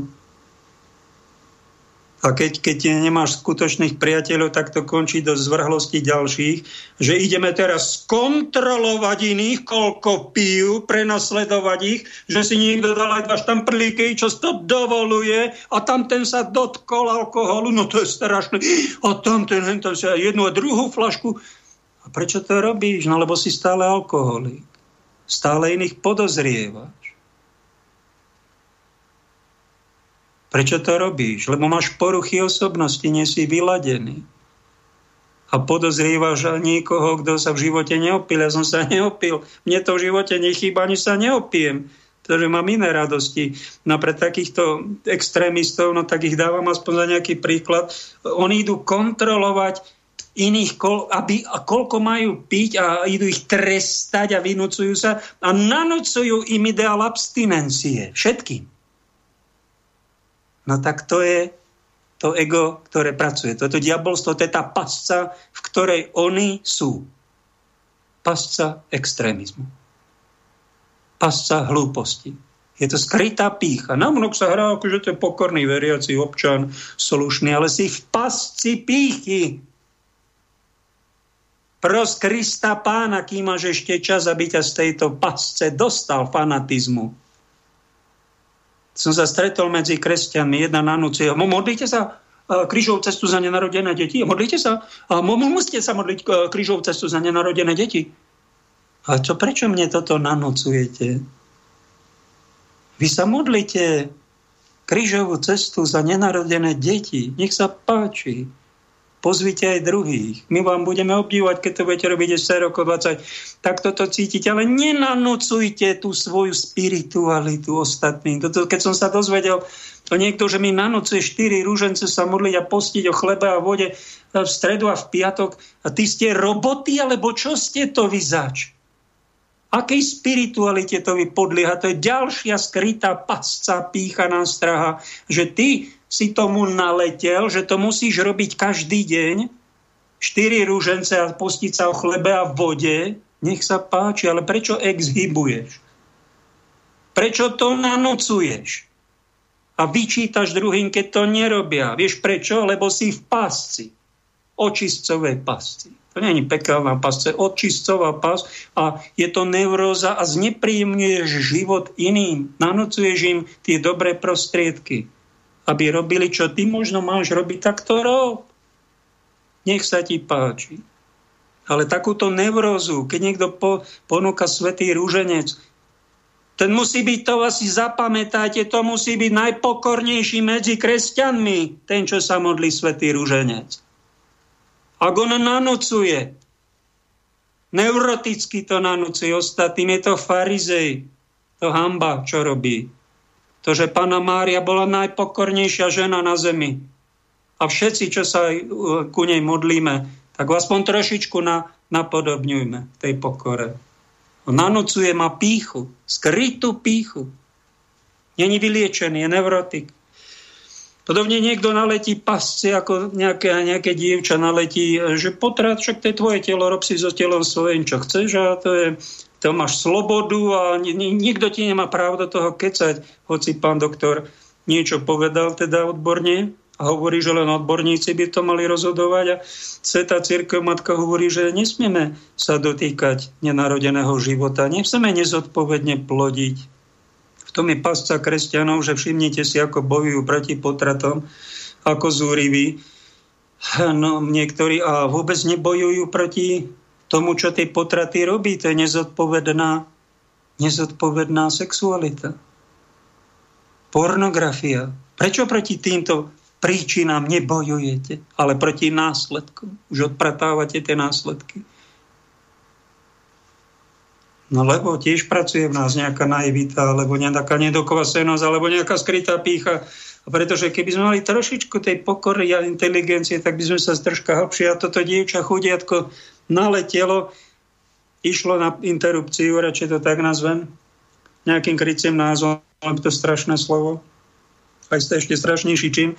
No a potom mala výčitky svedomia tak jej poradil nejaký dôstojný pán, poďte na svetú spoveď. A budeme vás sprevádzať. A, a potom v tých sprevádzaniach budeme si rány fúkať. A ona sa stále už opakovane spovedá. A začína ho to tým viacej bole, čím viacej sa spoveda. A to jej nepovedali, že to bude následky na jej svedomie, na jej psychiku, na jej celý život. To nikto nepovedal v tých médiách mainstreamových, len máš slobodu výberu, zabi si dieťa, ha, chod sa zabávať. A ona sa aj chcela zabávať, ale sa jej to nedalo, doplačuje bolo. Bola aj na spovedi, robila pokánie a stále to robí výčitky. A čím viacej chodí na tie stretnutia, tým viacej ho to bolí. No tak o to, milá sestra, keď ste tak do tejto pasce diablovej dostala, do tejto liberálnej slobody, no tak priznajte si to, natočte nejaké video a povedzte tú svoju skúsenosť, že to není iba stranda, ísť na interrupciu a ísť sa vyspovedať a ha, ha, ha, poďme sa zabávať. Že to sú vážne veci. A keď vás to stále bolí, tak sa už z toho nespovedajte. Neopakujte to, nepripomínajte si to tiež diablová pasca, nadávať si, nekonečne si obviňovať, nekonečne sa zhadzovať, nekonečne sa nenávidieť, urážať, hádzať do zeme aký som ja sprostý, hriešný, no tak to si treba raz priznať, oľutovať a potom sa už neopakovať tie negativizmy, pretože to je ďalšia pasca diablová. Aby nám hriech, ktorý sme už odpustili, vyznali, priznali, už ho viac robiť nebudeme, aby sme ho stále opakovali, aby sme sa do nekonečna zohavovali seba prznením, seba urážaním a nadávaním si do ťažkých hriešníkov 7 krát za deň a také, keď toto budeme páchať 7 krát za deň, niekoľko rokov, tak sa my premeníme na obludy ohavné. A to chce diabol. To není Boží plán, aby sme sa takto... Treba si priznať, urobil som chybu, aj veľkú chybu. Keď je to aj interrupcia, vyznaj sa z toho, ale viac už to na verejnosti nehovor, alebo sa z toho nespovedaj. Rob nejaké pokánie, osvoj si nejaké dieťa, e, natoč video, e, rob niečo matky, ktoré čakajú nechcené tehote, niečo rob nejaké pokánie a keď ťa to veľmi bolí, a v tichu plačeš, milá sestra, no tak to daj ako obetu a modli sa, pretože takých interrupcií je strašne veľa. A nikto za to nerobí, teda nikto, s výnimkám, ako ste vy, že z niekto plače, modlí sa za to, robí pokánie, pretože to je, to je aj bolesť. No. Toto by mal kňaz povedať, že tak ticho plačte, je to váš kríž ale teli ste diablovej pasci, uverili ste.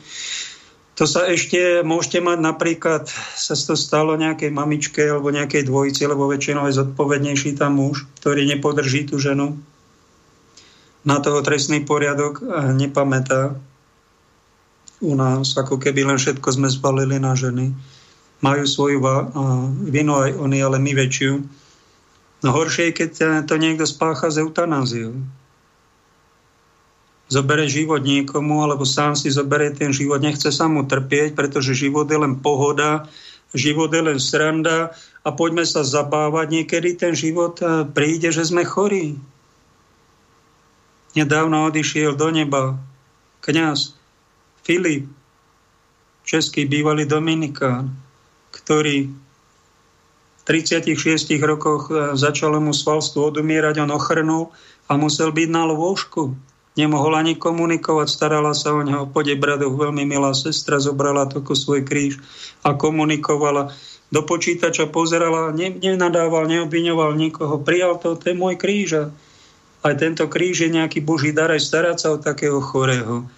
A keď eh, príde nám nejaká takáto pasca našej telesnosti, slabosti, že nás dokope život, že sme chorí, obmedzení, eh, nehovoriaci, tak to premeňme na nejakú malecký troška s pomocou svetej viery, na nejakú formu obety, nejakú službu. Keď to aj svedomie, keď bolí, sa treba modliť. Každého z nás aj niečo bolí. Tedy pasca je začať opakovať nič sa nedá, ničoho není, všetci ma opustili, nikto ma nemá rád, Boh na mňa zabudol, a to je strašné, a to je hrozné, a to je príšerné. No to je pasca, ktorý diabol chce, aby si sa motal, obviňoval a negativizoval do nekonečna tieto mantry pekelné. A keď, keď to dobre sa zohavíš, dobre sa znegativizuješ, no tak potom sa bude dariť negativizovať aj všetkých okolo teba, strpčovať im život a závidieť, že sa niekomu darí, alebo tebe sa nedarí. No a teraz im strpčím ten život, no ale to je už potom následok tej pasce, že som zranený, ranu nespracujem a zraňujem, zraňujem druhých, ubližujem im. Na toto si nebol stvorený, brat, sestra. Tú ranu treba doliečiť ak som vám ja tu svojim prejavom niektorí mi dali na známosť, už to neopakuj, čo sa ti stalo, no tak bolelo to.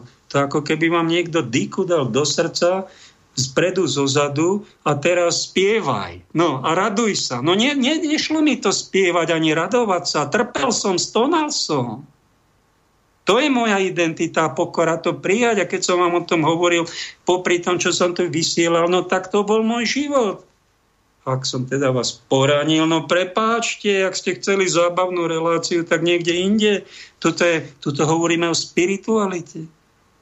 A tá pravá spiritualita hovorí, že vás dá niekedy život na kríž, dajú vám trňovú korunu, dopľovajú vás Čo ako čestní ste, ste z bohorúhač, napľujú do vás, všetci vás opustia. Pár jednotlivcov stoná pri vás a pomôže vám. Taká je realita. Jo, aby som nezabudol na tých mojich, ktorí na mňa nezabudli. Spomínam si na nich aj na modlitba. Miloslav, Bohuslav, Pavol. Pekne ďakujem za to, že mi pomáhajú prežiť. Není ľahko žiť v tejto dobe. Ani tomu, kto nemá trvalý pobyt, ani tomu, kto nemá na účte e, nejaké 10 tisíc eur. Niekto má, kde býva, a niekto nemá. Je odkázaný na pomoc druhých a pán sa o mňa stará aj cez tých druhých. A ja som musel pokorne prijať to, to zranenie jas ako človek, ktorý není darebák a zrazu sa ocitnete, že potrebujete bývanie alebo potrebujete mať primeranú prácu, tak e, veľmi No ale zase to bude mať možno väčšiu hodnotu v Božích očiach, tí, čo vám pomôžu, ako keby som bol zabezpečený, všetko jasné a, a bohatý a, a mal by som kde ísť a spoločenstvo už by ma vítalo a rehotali by sme sa. Niekedy zažíva človek presný opak. A takíto jednotlivci, ktorí si to všimnú a pomôžu vám nejako pekne ďakujem. Nech vás pán požehná. Do celých, píše, skoro už 9. rok som takto Vždy sa niekto našiel, kto pomohol. A raz mu to bude zarátané. Väčšina tých, ktorí sa, sa ich to nedotkne. No, bude by pomohli druhým. Dáme teraz pieseň. A ak chcete, ozvite sa, máme ešte pol hodinku nejakú.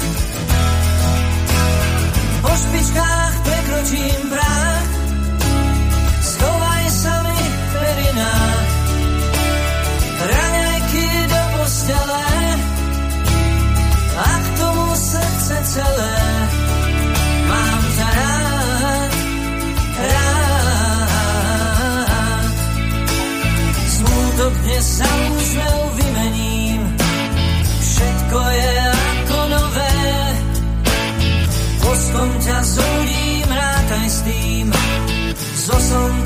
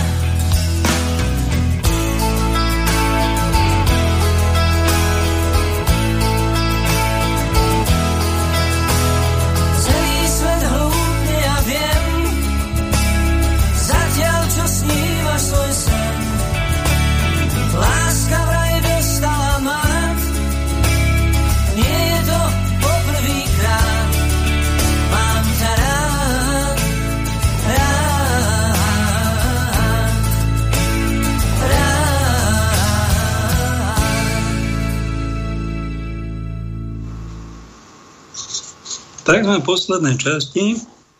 Ak náhodou niekto bude volať, tak mu dajte pán, pán technik Peter Banskej Bystrici. skočte mi do toho. Čo nám píše hlavné správy blog a pán inžinier Peter, počúvajte, aké slova? Dosť uh, vážne aj obvinenia. Žiaľ, až na malé výnimky úplne zlyhali a zradili svoje poslanie predstavitelia cirkevnej hierarchie. Namiesto toho, aby búšili a dôrazne upozorňovali na bloka v ovčom rúchu, ktorý ohrazuje nielen kresťanstvo, ale aj našu existenciu. Svojim mlčaním nás vystavili jemu na roztrhanie. Zbabelci.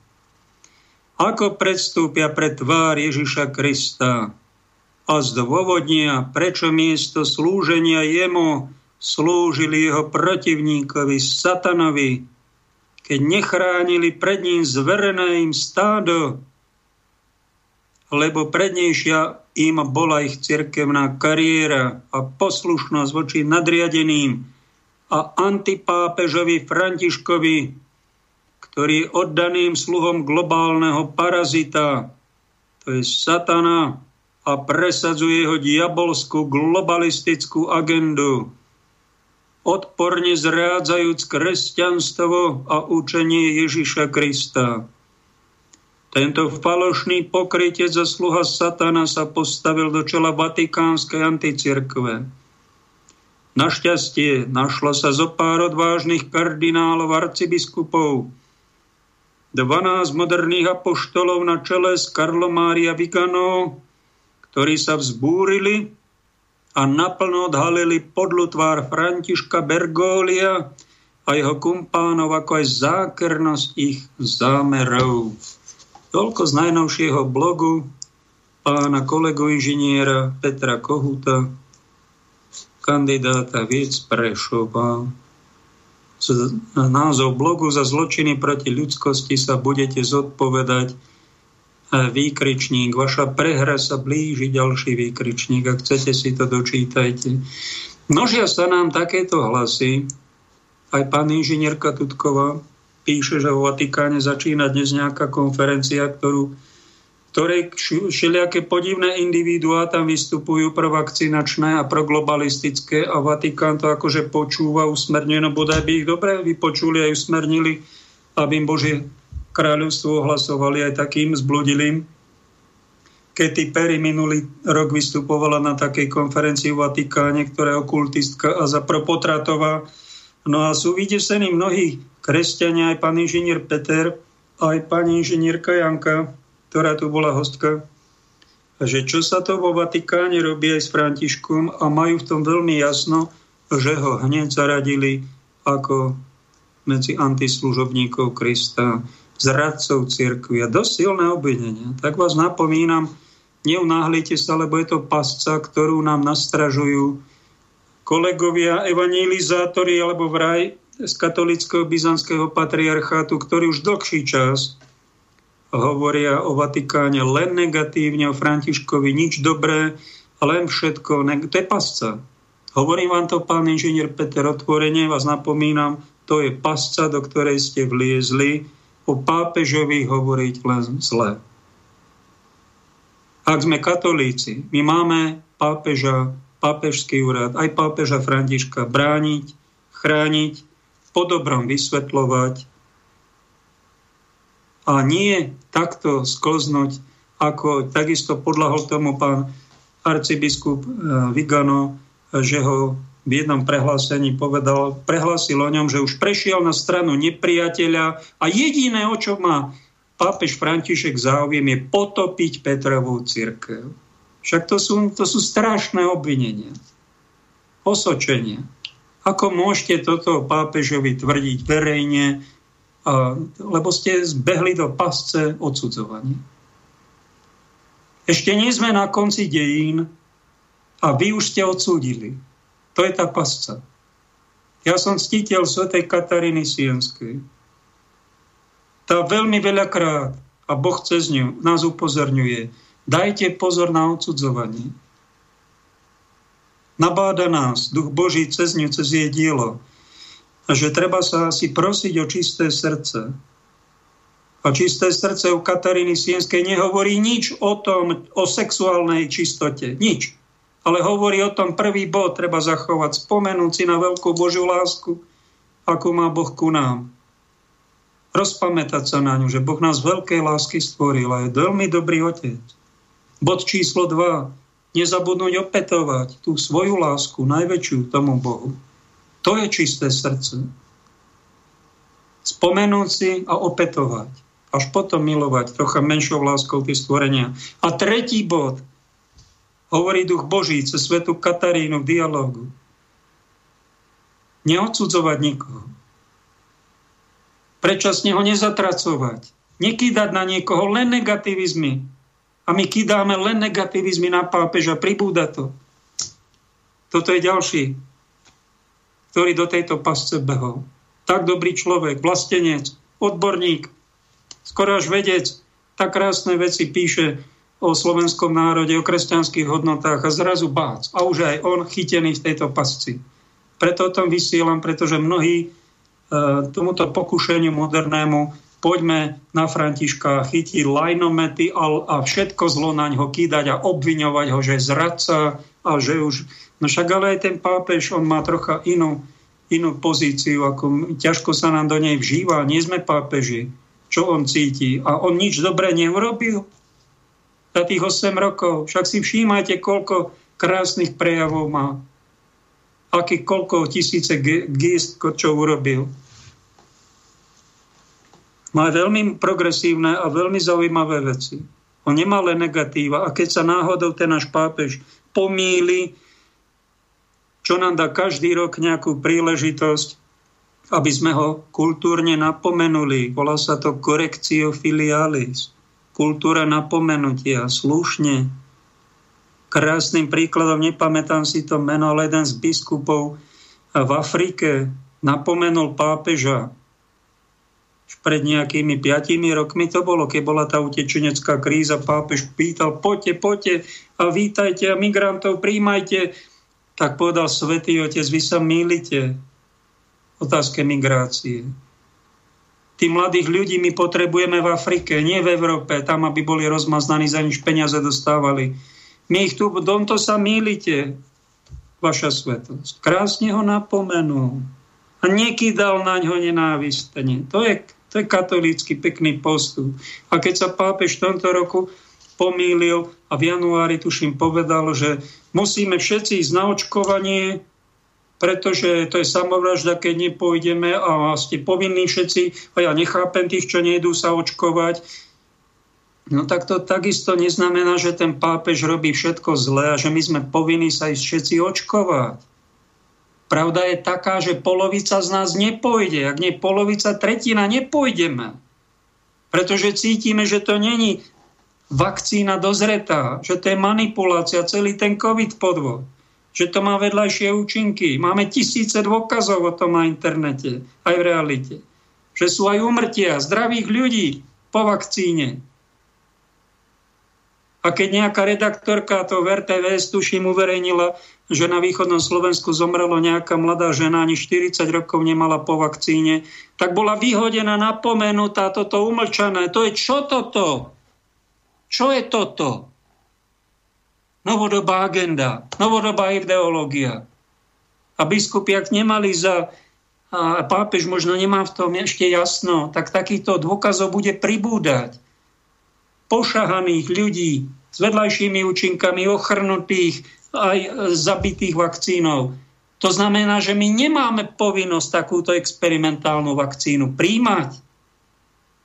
A ja nechcem byť extrémista, ktorý povie, že všetci, čo sa idete vakcinovať, ste prekliatí a, a už ste satanoví a, a beda vám. Toto robí ďalší, ten, čo pasci behol, e, že, že odsudzuje. Odsudzuje! Takto nenávidím toto, keď to niekto primitívne odsudzuje a hovorí, že je kresťan. To je niečo odporné. Na smilstve ešte aspoň niečo, že chce robiť jeden druhému dobre. Ale toto robí druhému zle. To je horšie ako smilstva. Teší sa z toho, že druhého nakýda, obkýda, ublíži, pošpíni, odsúdi, zatratí. A on má niečo dočinenie vraj s vierou. Čo odporné to je. Preto vás na to varujem, dajte si na to pozor. Dajme si všetci na to pozor, upozorňujme sa. Skutočné spoločenstvo je kresťanské také, e, že nebudeme predčasne niekoho zatracovať, niekoho odsudzovať. Svetý Ignác, katechizme ho máme, katolíckej cirkvi. Keď sa nejaká sporná vec udeje, predpokladajme, prosím vás, inteligentne, že ten druhý človek, čo sa tak rozhodol, má nejaké dobré pohnútky. Keď ho mám troška v úcte a mám ho rád, tak snažím sa vidieť v jeho postoji inákšom, negatívnom alebo akom, nejaké dobré pohnútky. A keď sa míli, tak ho láskovo mám napomenúť. To je cesta. Lebo ak my budeme na Vatikáne, na svojich kňazoch, biskupov, vidieť iba zlo, nič dobre neurobili, všetko zlé a už ich háčeme do pekiel, tak sme padli do oveľa horšej pasce ako šalamú. Sme sprostí. Sme sprostí. Duch Svetý je duch múdrosti, duch inteligencie, je duch zvažovania, tolerancie, obhajovania dobrého mena troška aj miernosti, takéto nemierne fa- a fašistické odsudzovanie druhého človeka, zničenie. Ukrutné, to je z pekla vykotené celé to odsudzovanie. Z pekla.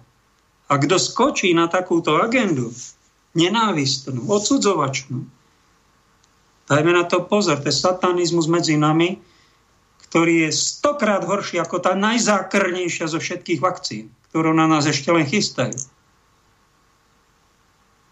Mali by sme sa upozorňovať, varovať. A keď majú biskupy nejakých poradcov, aj pápež má nejakých poradcov, a keď on hovorí o medicínskej otázke, to, keď pápež hovorí o duchovnej otázke, je to veľmi dobré, ale on keď urobí nejaké politické on tak občas do nejakých, do nejakých bočných uličiek sa vychýli a začne riešiť utečeneckú krízu a začne byť ako politik a geopolitik, no tak to urobil chybu. Potom sa aj ospravedlnil, prešlo pár rokov. A že prepáčte, ja urobil som chybu, že krajina by fakt mala prijať tých utečencov len toľko, čo sa má integrovať. No samozrejme, však mu to, a ten biskup mal viacej rozumu, ako pápež František, on na to upozornil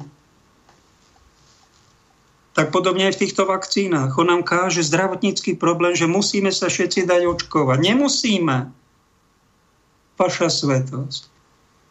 Niektoré naše organizmy zareagujú na tú vakcínu negatívne a budeme zohavení. A my to cítime, že nám to urobí zle. A vy nemáte právo nám do svedomia hovoriť, že všetci musíte ísť na vakcínu. Nemusíme. Máme svoje svedomie, slobodnú vôľu a vy sa v tomto vaša svetosť mýlite. Vy sa nehrajte na doktora, vy ste kňaz, biskup a pápež. Tak sa toho držte. A nech o týchto veciach hovoria odborníci, lekári, ktorí v tom majú jasno, majú nejaký niekoľko desiatok rokov skúseností, tých si vypočujeme. Tí nám môžu vstupovať trocha do svedomie. Náš osobný lekár, pretože zdravotný stav každého jedného človeka je úplne iný. A nedá sa zglajšauštovať všetkým narvať nejakú vakcínu. To je, to je veľmi nezodpovedný prístup. Kto vám toto nabulikal, to nebol múdry poradca. Dajte si na ňo pozor a okamžite ho vymente. Podobne naši odborníci sú v komisii pre bioetiku KBS. Radia našim biskupom tento vakcinačný program presadzovať, dávať do ľudí a chvália pán Mudr Korčmári Vladimír. A som sa do, no nedávno, ďakujem Janke Tutkovej, že to zverejnila, on tohto Billa Gatesa, je to fakt video z roku 2013, kde on ide Billa Gatesa, ktorý sa teraz rozvádza, už asi to s ním po 27 rokoch sa nedá vydržať, tá jeho katolíčka Melinda dala jemu aj celému svetu na, na známosť, asi už len o vakcínach sníma, sníva, tak on rozpráva o tom, že Warren Buffett a Bill Gates dávajú 50 a viac percent svojho príjmu na charitatívne účely. Oni buď to sú kandidáti na svetorečenie, to normálne vážne hovorí, to je poradca biskupskej konferencie. A Bill Gates sám povedal, že má nejakú obsedantnú nevrózu, že nás veľa a treba populáciu zastaviť a dáva nám vakcíny. A keď dobrú prácu s vakcínami urobíme, tak sa zníži populácia e, o 10-15%. To je normálna. Ako môže radiť takéhoto chlapíka? On si robí srandu z toho svetého, aj z tej zdravotníckej problematiky aj z populácie ľudstva. Však to sú zločinci. Keď to robia takto falošne cez nejaké vakcinovanie, v Keni to robil. Biskupy mu na to prišli a takýto poradca, však to je prepáčením už demencia. Ťažký diletantizmus, to treba vymeniť, poďakovať, napomenúť, dať si tam nejakého iného odborníka. Podobne ďalší odborník, pán doktor Glasa, sa nadchýnal, že prišla vakcína, to je ako príchod Mesiáša. Pozrite si tie komentáre pod tým videom. Však tam niekoľko sto e, zhrozených katolíkov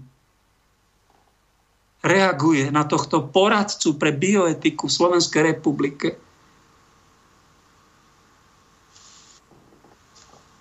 Takýchto poradcov má Svetá církev? Takýto sú aj vo Vatikáne, čo radia pápežovi, no takament má s celým ľudstvom. Však sa na tým zamyslíte, z tohto sa žarty nerobia. Čo keď sa tu chystá horšia vec ako holokaust? Za druhej svetovej vojny a Židov sa lákam do pracovných táborov a tam ich vraždili. Čo keď sa niečo deje? Vy to nevidíte, že my sme tak naivní, že doteraz po roku veríme tomu naivnému pandemickému divadlu z netopiera, kreténi. Dopredu to predpovedali, že prídu pandémia a spustili to, títo moci páni.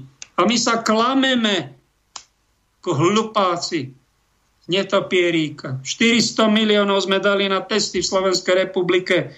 Keby bol nejaký poradca KBS, mal by im povedať páni biskupy, ozvíte sa, bolo toto treba Slovensku? Nebolo však, všetci to viete.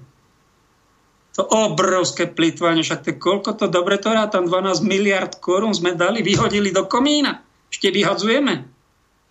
Deti špajchlujeme bez hamby. Myslíme si, že Boh to nevidí, že žiadna zodpovednosť nebude. Tu ľudia nemajú čo do úst deťom dať, nemajú robotu a my takto plitváme. Čo nehorázne. Páni biskupy, ozvíte sa, dobre vám radím ako otcom národa. Aby ste neskončili ako otcovia, že to nevidíte, nepočúvate, nepomenúvate, nikoho nekrháte. Vakcína nemá žiadne vedľajšie účinky, pán doktor Karčméry. Povedzte niečo aj o tých účinkoch, lebo hambe skončíme. Nikto neumrel. Jo, nikto neumrel, tak to je klamstvo. Kto toto tvrdí, však ten je slepý, hluchý. Tie drastické opatrenia boli primerané? Neboli. Tak to dajte do pastierského listu. Neboli. To sa takto robiť nemá. Takto manipulovať celá planéta. Aj náš národ. Za všetkým sú lakomi bankári s veľkou pravdepodobnosťou, ktorí zbohatli na celej tejto kríze. Mali štvrť planéty, už majú tri štvrte. A oni to dokončia, nebudeme mať nič a oni všetko najväčšia lúpež histórii tejto planety. A my sme ticho. My to neregistrujeme. My v tom nemáme dodnes jasno. Klaus Schwab povedal, že v 2016 roku na televízii francúzskom jazyku je to, že do 10 rokov, že do 2026 máme byť všetci očipovaní, najprv to budeme mať na šatách a potom nám to dajú do náramkov asi a potom aj pod kožu. Toto vás nezaujíma, že sme pred tým a že Antikrist sa teší, ako nás všetkých chytil do svojej pasce? Sa trasie, ako tu bude manipulovať a policajný štát spraví celej planéty a spraví svoje záverečné číslo? To sa nestane? No, bodaj by sa to nestalo, ale sú veľké pravdepodobnosťou, že takáto pasca celej planéte hrozí. Za účasti, čes výnimka mozaik, to povedal zase pán Peter, inžinier Peter, že málo, málo tých biskupov aj kniazov sa dokáže a ozve sa Aspoň nejakou kritikou, pretože tí, ktorí sú ticho, oni tú globalistickú, diabolskú agendu vlastne tým tichom spoluprácou podporujú. A to nie je dobré. Toto buduje naše ega. Toto je opak našej svetej viery. Ako môžeme spávať? Spávame my vôbec spokojne, keď sa toto deje okolo nás? Tak aby sme si pokojne oddychli, tak porozmýšľajme a zmeňme taktiku. Snáď som vám pár impulzov zaujímavých touto reláciou dal. Ďakujem za počúvanie. Prajem vám pokojnejší spánok, aj pokojnejšie a radostnejšie dni.